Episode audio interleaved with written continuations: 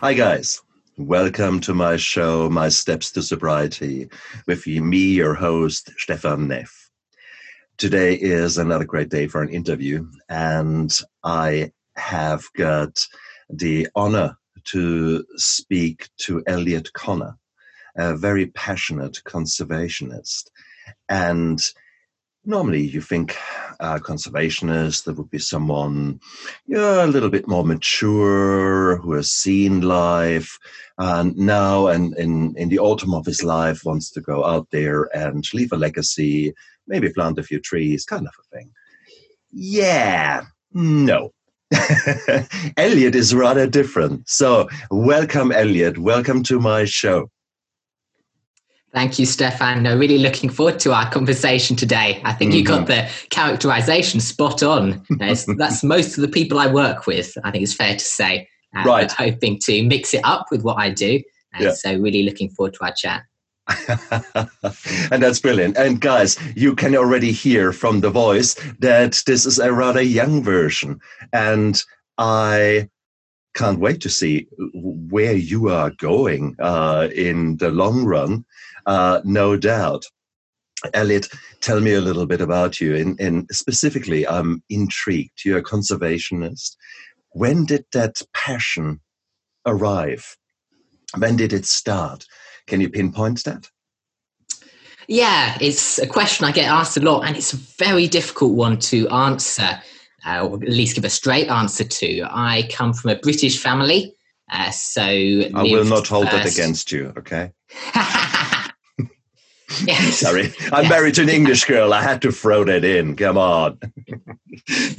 Where from the UK do you come?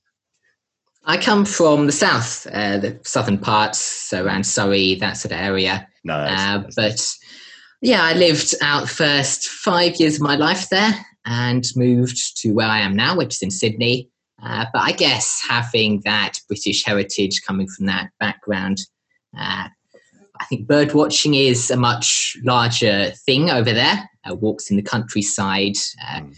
the typical naturalist pursuits. Uh, so that got me fascinated in nature from a very young age. Mm. And then, of course, moving over here to Sydney, uh, the wildlife's 10 times more spectacular, uh, even if people don't appreciate it so much. Uh, so that was definitely a bit of a catalyst for me.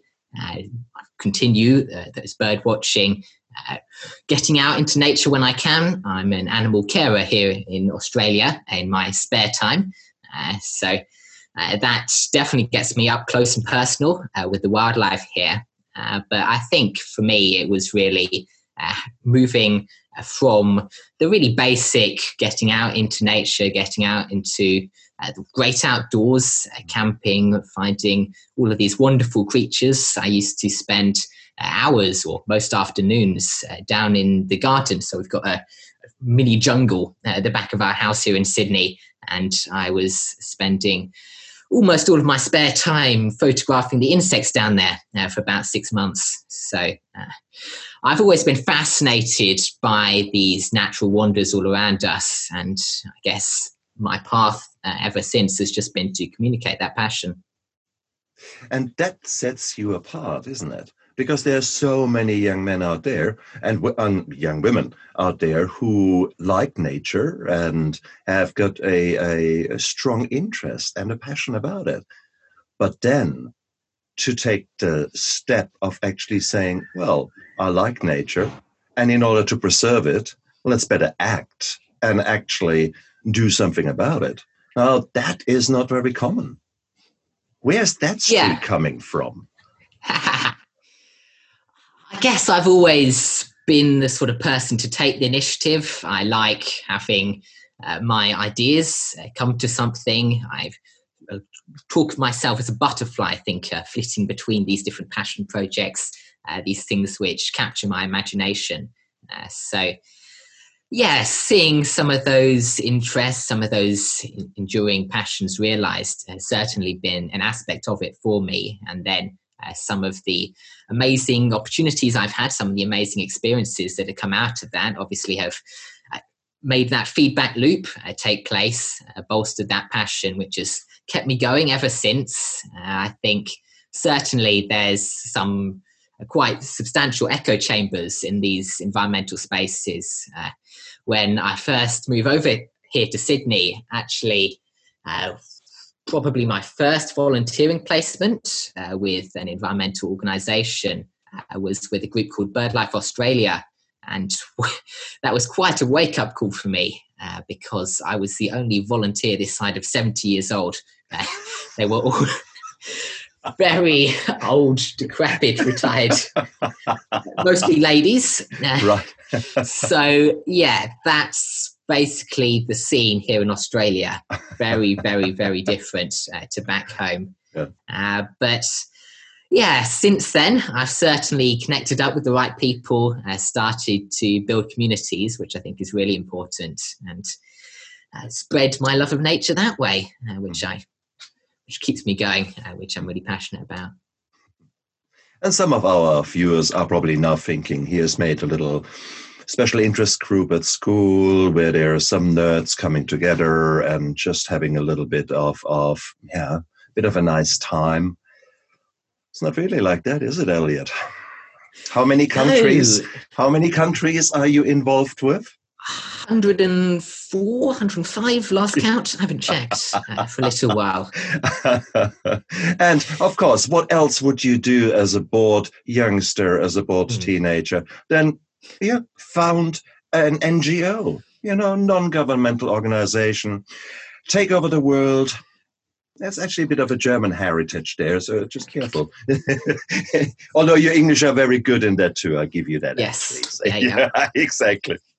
So, where did that start? The NGO idea. I mean, this is, you don't just wake up one morning and think, hey, I found an NGO.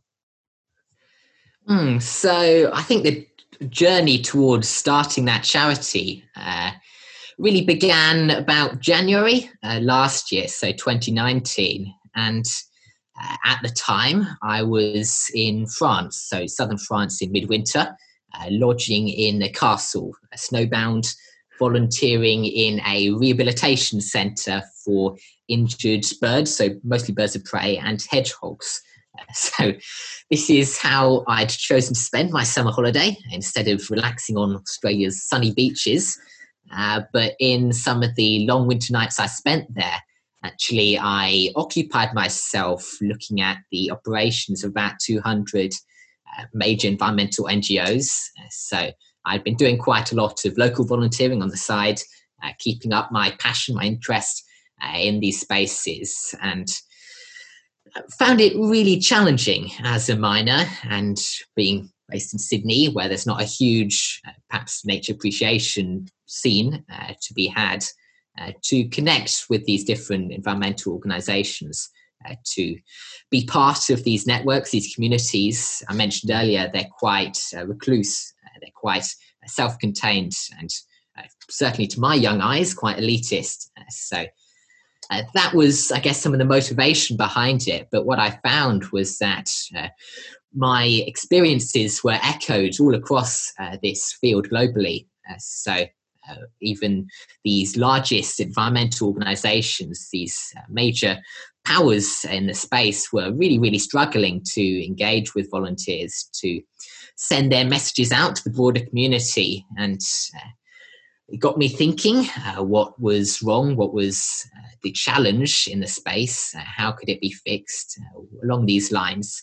Uh, how can I make a real difference in the space? what would be new, fresh? Mm. And that's, I guess, where human nature started as a very seed of an idea. I came up with a few basic philosophies. Uh, one of them is the Durrell effect. Uh, so I did some more research, uh, worked out that basically behind every great environmentalist, all of the names you might care to mention in the space, there's an even greater animal. Uh, they start obviously with this passion uh, for animals, often with a pet, uh, like uh, some sort of animal companion, a living creature, and uh, learning all their lessons from that. And uh, of course, moving on later in life, having, I guess, their future path predestined by these early encounters. And certainly what I've seen echoed across everything that I do. Uh, so that was one thing that came out of uh, some of that really early think tank uh, sort of behavior.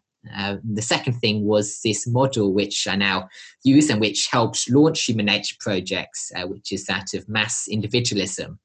so for me, it was all about trying to bridge between what was being done really, really effectively in conservation, which was the community scale.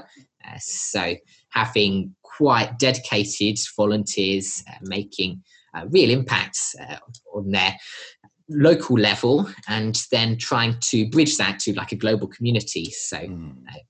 generating this grassroots impact but globally and uh, that's where this mass individualism comes in so looking at a volunteer for example looking at their skill set where their interests uh, might lie and then connecting them in with a, a broader collective. So, uh, really uh, passionate, uh, really a dedicated support group mm. of other like minded individuals, uh, which would assist them on their journey. Uh, so, that was some of the thinking behind it, and it took me until June to start up the charity itself. I, I had to get in the right frame of mind, uh, start uh, with some network mapping, uh, do all the groundwork before I could actually launch it. Uh, but we've been going almost exactly a year now. I think our anniversary is tomorrow. Uh, hey. but yeah, uh, that's how it all came about for me. It all started in that castle in France. that sentence in its own right is pure gold. Where did you get the idea? Oh, on a snowy wintry night, whilst the hmm. blizzard was blowing. Hey, man, you got me there. Stop talking. Take my money. That's brilliant. It's brilliant. So it's amazing because there are so many passionate volunteers out there but they try to do something and sooner or later they get disheartened because it's either taken for granted or it's uh, they find that they're alone and, and, other people actually take the mick out of them. Uh, it's not yeah. easy. It's not easy. And if you suddenly find yourself being mass individualism i love that I love that. If you're if you're suddenly putting all these volunteers together and let them interact and bring them together into sort of concentrated groups that are focusing on one aspect of conservationism. Wow, wow! That's that's what I call catalyst, the snowball effect. You're basically yeah. a you are you are in a military term. You're a force multiplier. You're special forces going in there taking young men from a country and building them up. You have multiplying. You have one soldier turns 200 indigenous tribes into a force to reckon with. You do exactly the same with volunteers, which is amazing. Absolutely amazing. Yeah, I've never thought of it that way. I like the analogy. As yeah, an interesting thought. Uh, oh, but exactly. I guess certainly that's very much what we do, um, mm. bridging that uh, gap, working on those yeah. national scales, but also yeah. internationally and even closer with the communities. So I love that thought. now, the there needs to be not just passion, but there needs to also be money to make the world go round. So at the moment, uh, uh where is the money for you coming from? Where is uh, are you are you uh, employed? Is the NGO actually now funding you as well, or how you know how do you put baked beans on your toast? Oh, it's a very good question, and I think that's always uh, the one that's on top of it all. Uh, working as you are uh, in this non-profit space, I do all my work as a volunteer, uh, mm. so I've never been paid for what I do. I'm running on this passion, this uh, dedication, this vision uh, to the change I want to make. Uh, but Human Nature Projects is primarily crowdfunded. Occasionally, we get grant support uh, nice. for uh, various of our projects. Uh, so some of the larger ones get funded that way. but we're very much run on this community level, and I think that definitely helps to build the solidarity. having that means of sustaining it all and having everyone uh, so invested in the cause uh, that has been really effective so far. So hopefully we can continue uh, going on into the future and scale our operations as much as possible. And when you say that, that your NGO is it's now or your charity is now really covering virtually half of the the countries in this world, that's a hell of a lot of countries. Uh, how did this quick cooperation come together? because i mean wow it is i'm i'm building up a network here for my steps to sobriety. I'm getting to know other guys who have got the same interest. I get to know interesting people. But i mean i'm making progress by probably meeting five really cool people a day. You are meeting you know 105 countries in a year how the hell did you do that It's it's an interesting question, and I'm not sure even I know the full answer to that. Uh. I think at the heart of it all, it's a message which really resonates with people. Uh, there was definitely a need for the charity mm. yeah. uh, for what we did. Uh, but I was reaching out through my own networks. I volunteered across dozens of environmental organizations. So I can get pretty well connected in these spaces, sure. uh, but very much trying to make it accessible as like an entry point to anyone who wants to get involved.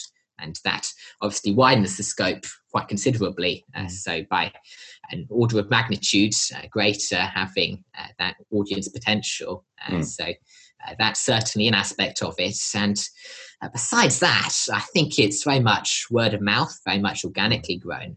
Uh, all of our volunteers are Beautiful. Uh, very passionate, very dedicated uh, to human nature projects, to what we're doing. so uh, they're always bringing in new recruits, and that's an incredibly effective way to grow. Uh, the way the organization is structured. Uh, mm. So, across these 104 countries or thereabouts, we have a national team in each of them. so, that's like almost a semi-independent unit. Uh, they'll have their own outreach, their own uh, project strategy, and uh, that uh, allows more effective growth in those spaces where it's already set up. Uh, but then we have international working groups, which are obviously open to any volunteer, and they're organised via skills or interests that that volunteer might hold. so that's a really effective way of drawing people in if they have a skill they want to share they have a particular project they'd like to mm. see come to uh, fruition, uh, then we're always happy to support in that way too.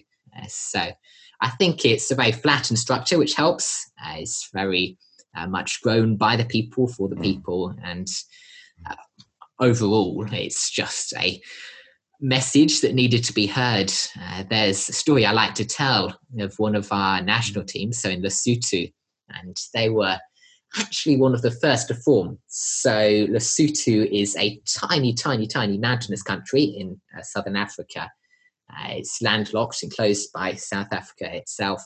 Uh, but within two weeks of our starting up, I was contacted by a bloke called Justice Senkoto, uh, who worked in HR in the Lesotho Olympic team of all things.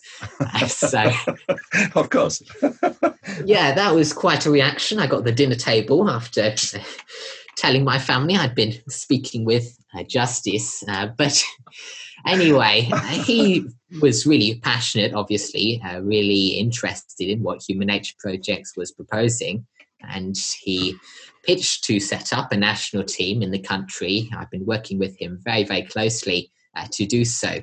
Prior to that, Lesotho had absolutely nothing going on in terms of conservation or environmental management. Uh, their animals have been decimated. Uh, mm. There's really very little left. Uh, they have no government agency working towards this, no NGOs. Uh, so we were starting from scratch in the country, basically. And uh, I think that's what makes it so powerful, I guess, what's now been achieved.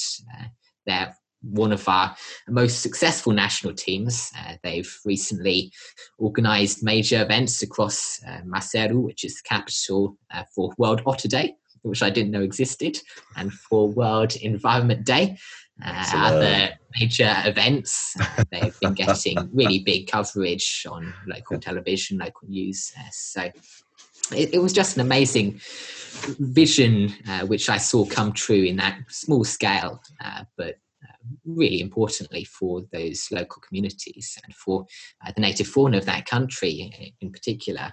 So I think that just goes to show uh, how passionate individuals like Justice and, of course, the amazing team behind him uh, really are the lifeblood of what Human Nature Projects does. I think that's the secret uh, behind it all. And I guess you, again, if you have strong leaders on the ground who are enigmatic and, and who can attract people and corral them into a common message and into a common direction. Wow, wow, wow. And I guess you would attract these kind of people because they are looking, they are out there. We know that. I mean, they, these are these are the five percent of the population who will change the world, given if they had a chance, if they if they were given a chance. And you are actually facilitating that chance for those countries, and that is amazing. What's your main means of communication? I would be interested in. Do you do you work via Facebook or do you work via via other means? How do you get in touch?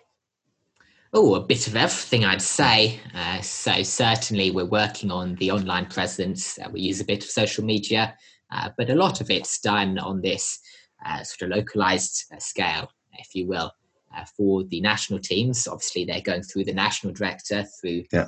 that independent structure, be it a, a board or executive committee or what have you. And uh, for the international working groups, uh, we've got about a dozen uh, really, really passionate uh, support crew, uh, an international team uh, which head those groups up. so that's allowed both of those two different levels to really thrive. but I think it's a lot of as I say, word of mouth and online. Uh, there's certainly a social media presence. We've got mm. the website uh, which is humannatureprojects.org. Uh, we've got our emailing list, uh, so keeping in touch with all our volunteers that way. Uh, but what I've seen in the environmental space, and I think what's been shown by Human Nature Projects, is it's most effective if you can work on that personal level. Mm. Uh, so all of our volunteers have that open open line of contact. They can speak to any member of our staff uh, they care to get in touch with. Mm. so that I think is how it's been uh, working so efficiently uh, thus far, so effectively in growing the network we have. Wow. Wow. For me, the stunning thing is when I read your story, I knew I needed to talk to you because so many people have got passion, they have got ideas, but then it's so easy one little throwaway comment from someone will make them think, "Oh my God, this will this will not work." Oh, oh, oh my God, who am I to try that? Who am I? I mean, uh, yeah, look at me. And it's the little bloody voice in head who's just going, no. And unfortunately, uh, in some countries more than others, uh, there's the tall poppy syndrome. So if you actually stand out and try to create something, you get shot down in pieces. And typically, not from the front, but rather in the back. So, do you walk around with metal plates, sort of protective body carriers kind of things?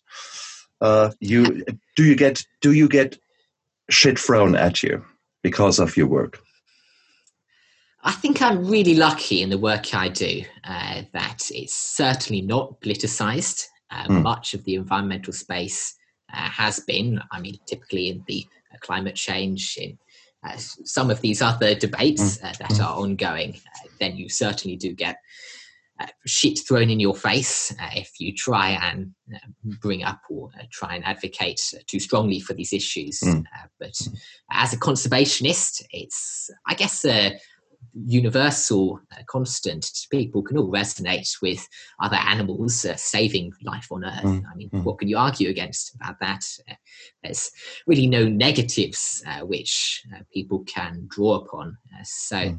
I mean covid has shown uh, everyone globally that there's a tremendous potential in solidarity that standing together has mm. Uh, these uh, wonderful impacts and that has brought the global community together but even before that, there's been a sort of unspoken discourse in environmentalism, uh, which is the goodwill of the public.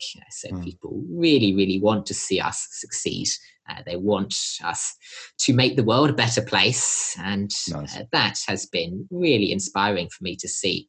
I mentioned earlier I do animal rescues here in Sydney. Mm. Uh, so, what I love most about that, aside from seeing these injured creatures recover, uh, make their uh, journey back to health, is simply the uh, wonderfully eccentric uh, but concerned members of the public that call in these animals. Uh, so, they may be in all states of deterioration, the animals themselves. Some are perfectly healthy and the member of the public just wants to know more about it, or they're concerned that uh, the chick's not developing properly when it's yeah. one day old. So uh, there may not be a tremendous amount of knowledge about animals out there, but yeah. people are so so interested, so open to learn more, uh, to be part of the solution. And uh, what I've seen in environmentalism is it's one of the most diverse spaces you can work in. And so we get people coming in from all walks of life to Human Nature Projects and to some of the other organizations I work in. It's quite incredible to see how people stumble across uh, the field, how people first get involved, uh, what their motivation was to make this change in the world. Uh, but I've, from my own experience, I've found that people are really, really encouraging of what we do, and uh, they oftentimes want to be part of it is beautiful. And I guess to a certain degree, that reflects the journey that we humans took over the last, I guess, 200 years with the Industrial Revolution and then the, the move into large ta- uh, towns, cities, huge huge areas where you don't see an animal unless it's a rat or a, a stray dog.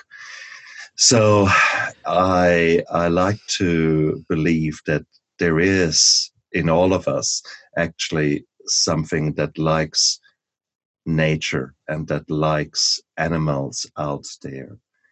And this might actually be a way of us getting back to a more intimate relationship with yeah. what is going on around us, which is so important. It's so you know, if there are too many people who strongly believe that their meat is coming from the supermarket, where else from?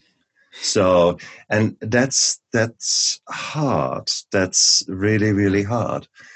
Uh, there is no understanding of what your supermarket meat goes through until it becomes your chicken dinner, and it is there is no understanding of of healthy livestock of of of sustainable growth uh, in farming etc because we are so removed from that. Yet uh, we need to learn that again. It just can't continue the way the way it works for many people because not only have they forgotten how to garden and how to look after animals and livestock they also have forgotten how to cook they have forgotten yeah. how to to be emotionally involved with anything but the screen in front of them, and that makes it really really hard. This this is this is this is a one way street that we so can't keep going down. We need to come back to nature. And we need to do something there, and your organization is doing exactly that. I think so. Yeah, uh, very much so. Uh, but it's quite complex uh, moving into these discussions. Uh, I'll try and avoid some rabbit holes, uh, but over a lockdown uh, from coronavirus, I was actually uh, writing a book I've just finished on the uh-huh. human relationship with nature, so how that's evolved over time. Yeah. And it's really, really intriguing to see some of the complexities of how that's shifted. perhaps, obviously, environmentalism itself is a very modern concept. Yeah. we never uh, considered it or thought we needed it until maybe 50 years ago, mm. uh, thereabouts. So, uh, this whole uh, new move towards uh, thinking critically of our impact on the planet is a really, really modern phenomenon. Uh, but you're right that as we move into cities, that we're uh, being uh, perhaps superficially disconnected uh, from other animals, from nature itself. Uh, but I, I, guess what I'm trying to come across with my message is there's always animals, there's always nature we can uh, look at, mm. appreciate. Uh, I mean, Sydney's a beautiful example. It's a fine green city, uh, lots of birds, wildlife about if you know where to look. Uh, but it is a major world city. It's got a substantial population and uh, if you choose any world city that you can name, uh, there is uh, some wildlife you can mention, some wildlife you can look at. Uh, just over the lockdown, again, I was uh, starting up a mini documentary series called The Cabinet of Curiosities. Uh, so I'm slowly making the move into wildlife filmmaking. Uh, that's, I guess, where my future directions lie. but this was simply me finding an option, uh, finding an object in my collections. So I collect all sorts of things from stamps to coins, rocks, minerals, insects, feathers, elements of the periodic table, all sorts of things. Uh, but I was simply taking an object, an item out of uh, one of these collections and talking about the story uh, which it embodied, which it contained. So uh, the animal perhaps that was behind it. I started with a shark's egg case. Uh, so from a Port Jackson shark, uh, you see them washed up in hundreds in Australia's beaches. Uh, so again, one of these things we might come across uh, on our daily existence, uh, but perhaps not recognise or appreciate. Uh, I then had a snail's foot and a operculum. so another thing which is very very easy to find is a beachcomber. they're everywhere if you know where to look. I did a cicada exoskeleton uh, so the hard shell, uh, which is left behind when molting, uh, and you get them from all sorts of insects all over the world. Uh, you can find them uh, pretty much anywhere you look if you uh, know what you're looking for. And I think just having that ability to recognize that there is nature everywhere, that it is a part of who we are. but that we can always find it is something I found increasingly important. I mean, I'm lucky to live where I do in Sydney, uh, but it's certainly not out in the wilderness, out in the wild. Uh, so I enjoy when I get out uh, to such places, uh, but I really, really love the nature you can find here at home. Uh, so uh, I think if there's one change I can make in the world, it would be to get everyone to reevaluate uh, to reframe their human relationship with nature, to make it a part of their lives, uh, because I think it's something we are really missing, uh, which we believe we can't get in our current situation, uh, but which modern technology certainly can bring us closer to, which we do have the opportunity to connect with if we just give it some time and space. And whilst you come from the the angle of conservationism, if you look at mental health and personal well-being again and again and again. Uh, going back to nature is incredibly resetting and incredibly healthy. It's not for nothing that that yoga is often done in forests or on, on, on the sea that that people are including the nature into their mental and emotional spiritual growth because that's that's where it really happens. That's where where the catalyst is out there. Mm. I've had in one of my previous previous interviews, I had a lady who had uh, previously suffered from a, a crippling pneumonia.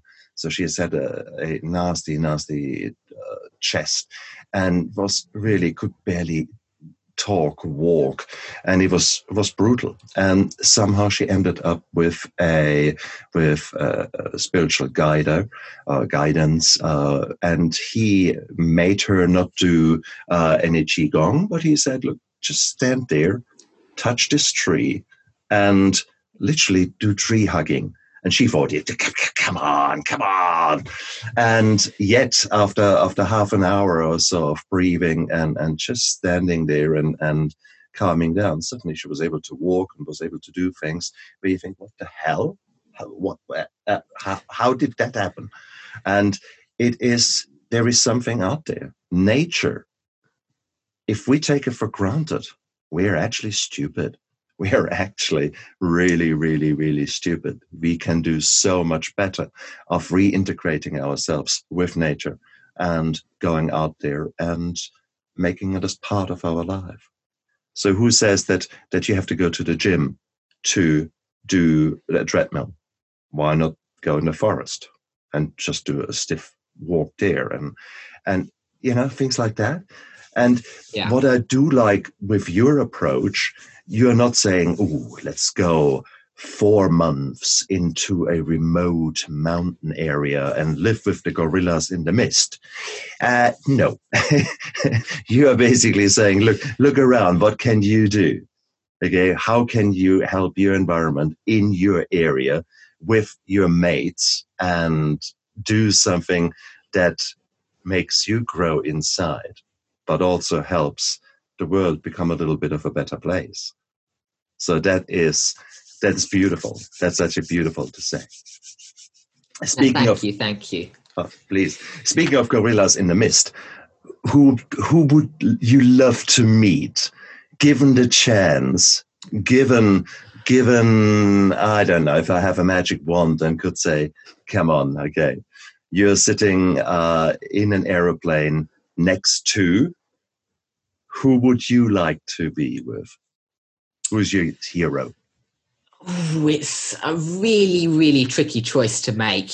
And I mean, you were mentioning mental health earlier. Uh, so, as someone who started me on this journey was Steve Parish, uh, who's Australia's uh, foremost photographer, really, really famous photographer, book publisher.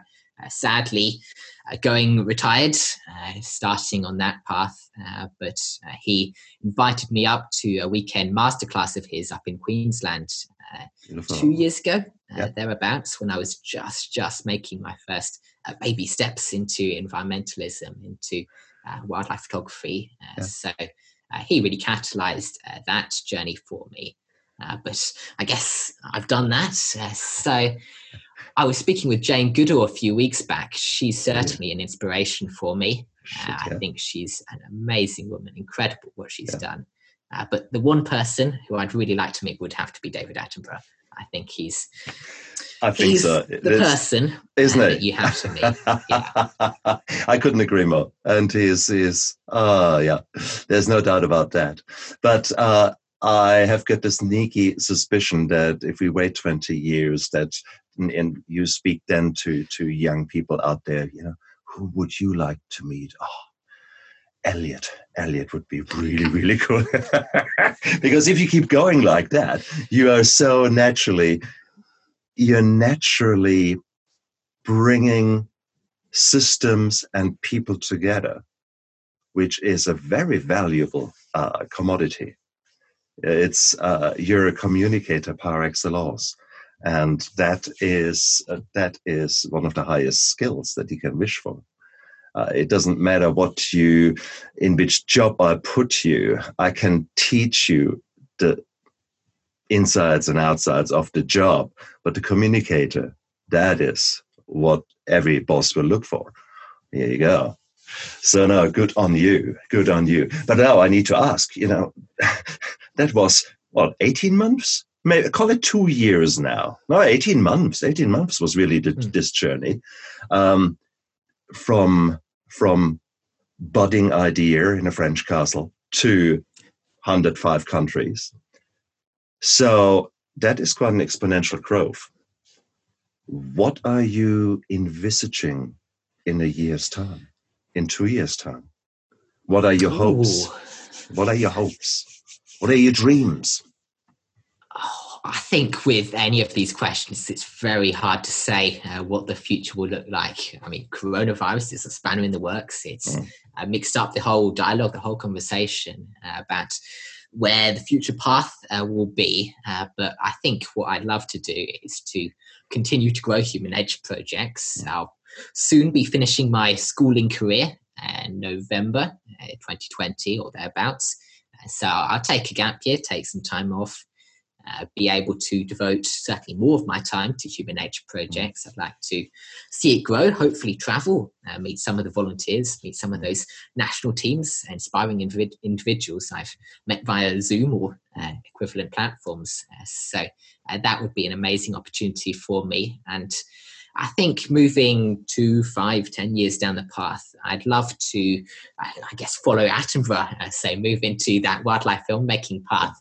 Uh, certainly taking on those roles. I've been these past six months uh, slowly uh, learning the skills, uh, getting into those spaces. I spent uh, this past January, uh, just before coronavirus struck, uh, for six weeks filming in South Africa.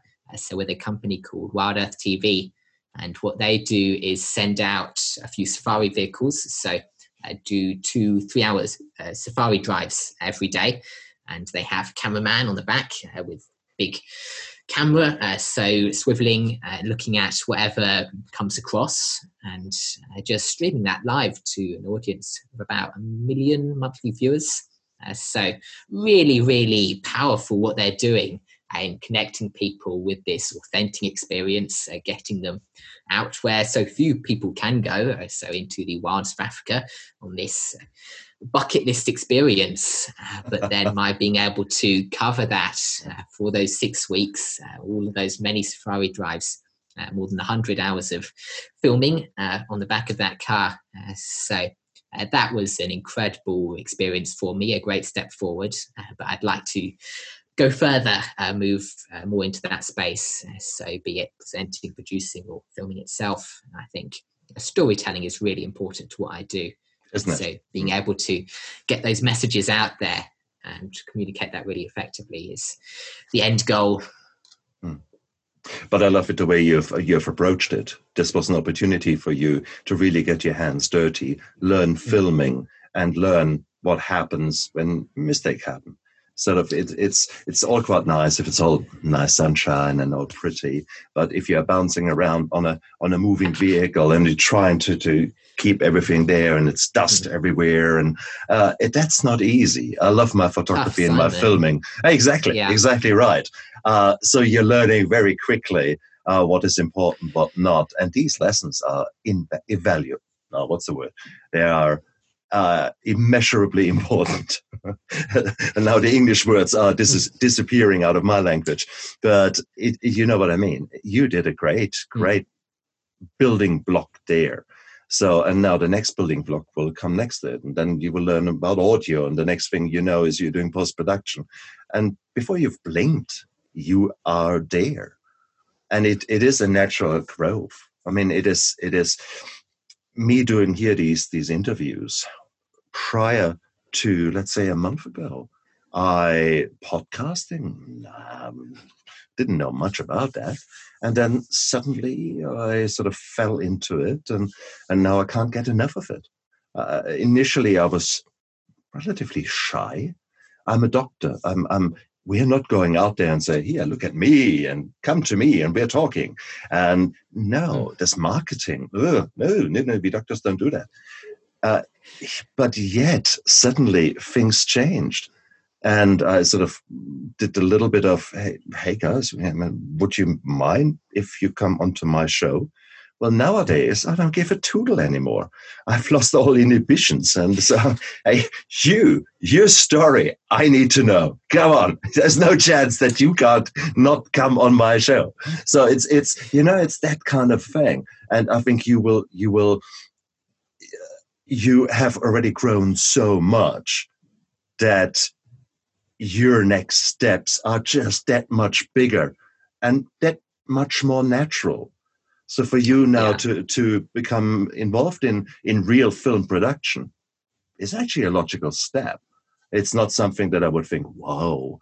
I would think, yeah, why not?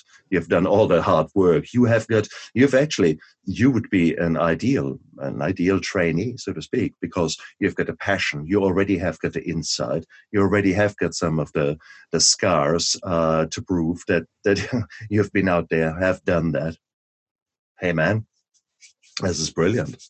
Oh, I'm, I'm so excited for you. This is a fantastic journey you're on, man. Your parents must yeah, be. definitely. Uh, Are your parents involved in, in conservationism? Oh no, no. Uh, so as I mentioned, they're sort of amateur bird watchers. Yeah. Uh, I guess uh, they got me interested in the field in the first place. Uh, we used to take uh, holidays to see wildlife, uh, so I always was surrounded, I guess, uh, by this love of nature. Uh, but they're leadership coaches. Uh, so my father runs his own business in coaching, professional development. Ah, but that's what ah. they keep occupied with. Yes. but of course, you can try to close your eyes and close your ears, but like it or lump it, you will soak some of these skills up. And I think that uh, might have set you up without you knowing about it. That might have set you up to be the communicator that you are now. So, mummy and daddy, I think they possibly, deserve. Possibly, yeah, yeah. It's hard to know. It's hard to know. of course, if I if I tell my boys uh, they're seventeen and nineteen, if I tell them uh, anything that that I don't know has to do with me, it's it's boring. Don't want to know a thing. Um, and it's it's just intriguing. It is what it is. Okay, and then they come back and said, "Well, actually, Dad, you were right," kind of thing. And it is what it is. Every generation will be the same thing again.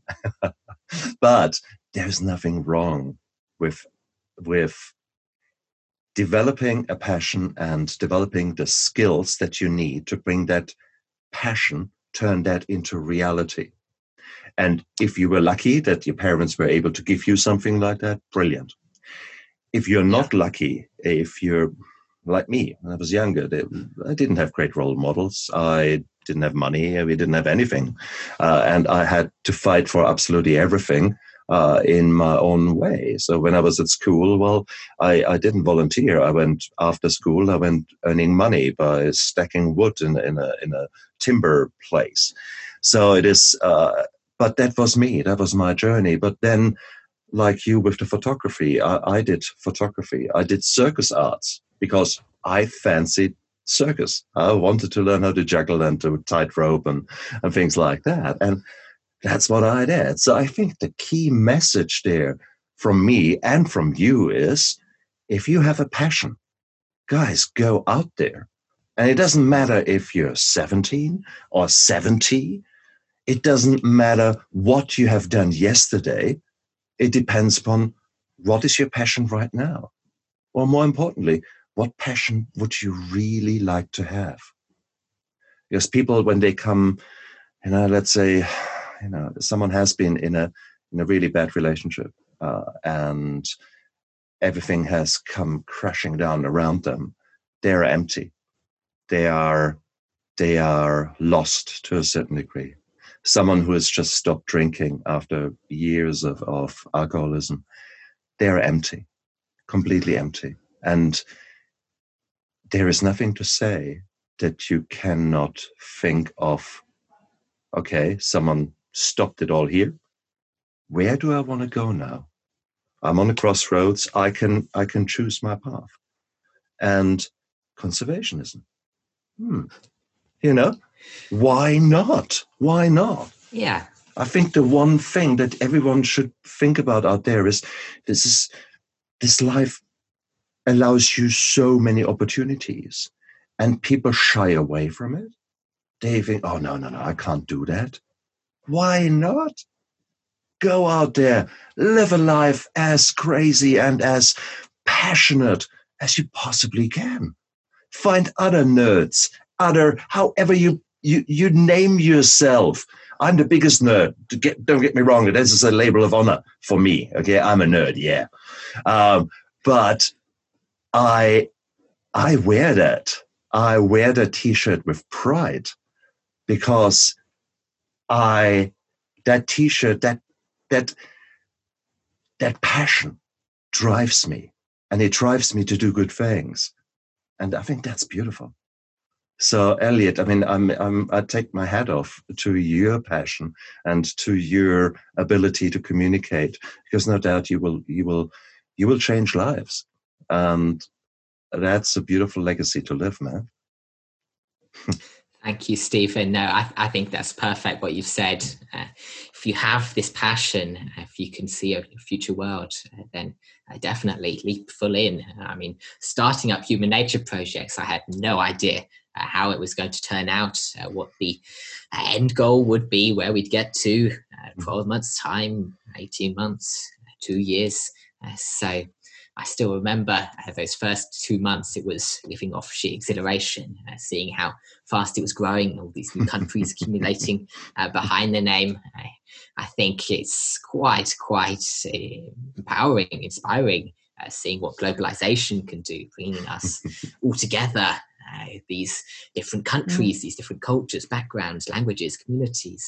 so that has been one thing which I've certainly learnt that if you leap full in, uh, then there really is nothing you can lose. Uh, my journey for these past 12 months, 18 months has just been a series of leaps. Uh, walking into the unknown. I'm certainly am an introvert. Uh, so, uh, past six months, I've been taking it to public speaking. I did TED talk in February. that was a wonderful opportunity and many more since online during coronavirus and in person. Uh, but it's an entirely new skill set for me. I could never have imagined myself uh, moving into these spaces. It just came uh, with having to run human nature projects, having to step up, communicate yeah. my vision, uh, this change I wanted to see in the world. Uh, so I think there's no limits to what you can achieve. It's limited by your imagination, so to speak. I've always loved uh, that poem uh, two roads diverged in a yellow wood, and I took the path le- less travelled.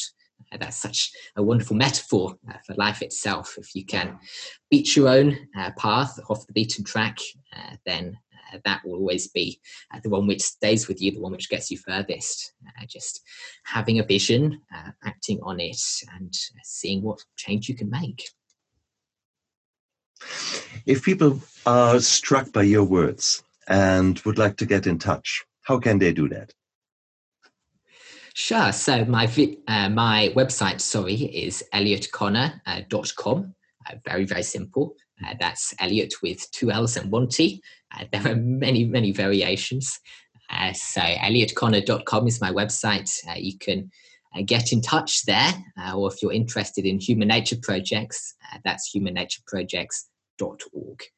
so yeah, definitely reach out, uh, get in touch, or you can head over to my own podcast, uh, which I've just started up. Uh, so that's Human Nature uh, Cast, and I just released episode three about tree kangaroos of all things.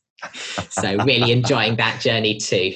Uh, but it's been great chatting with you, Stephen, today. Absolutely. Thank you for the opportunity. Oh, absolutely. No, it was an honor. Thank you very much for your time. And you guys out there, uh, Elliot is the, the living proof that nothing should stop you in your passion. Just if it is in your heart, then find a way how to do it. Okay, don't listen to the naysayers. Uh, go out there and live your life. It is you have got only one life. You might as well make the most out of it. And the passion, hell yeah, hell yeah. So Elliot, thank you so much. Look after yourself, and all of you out there, stay safe. Hey. Bye. Thank you. Goodbye.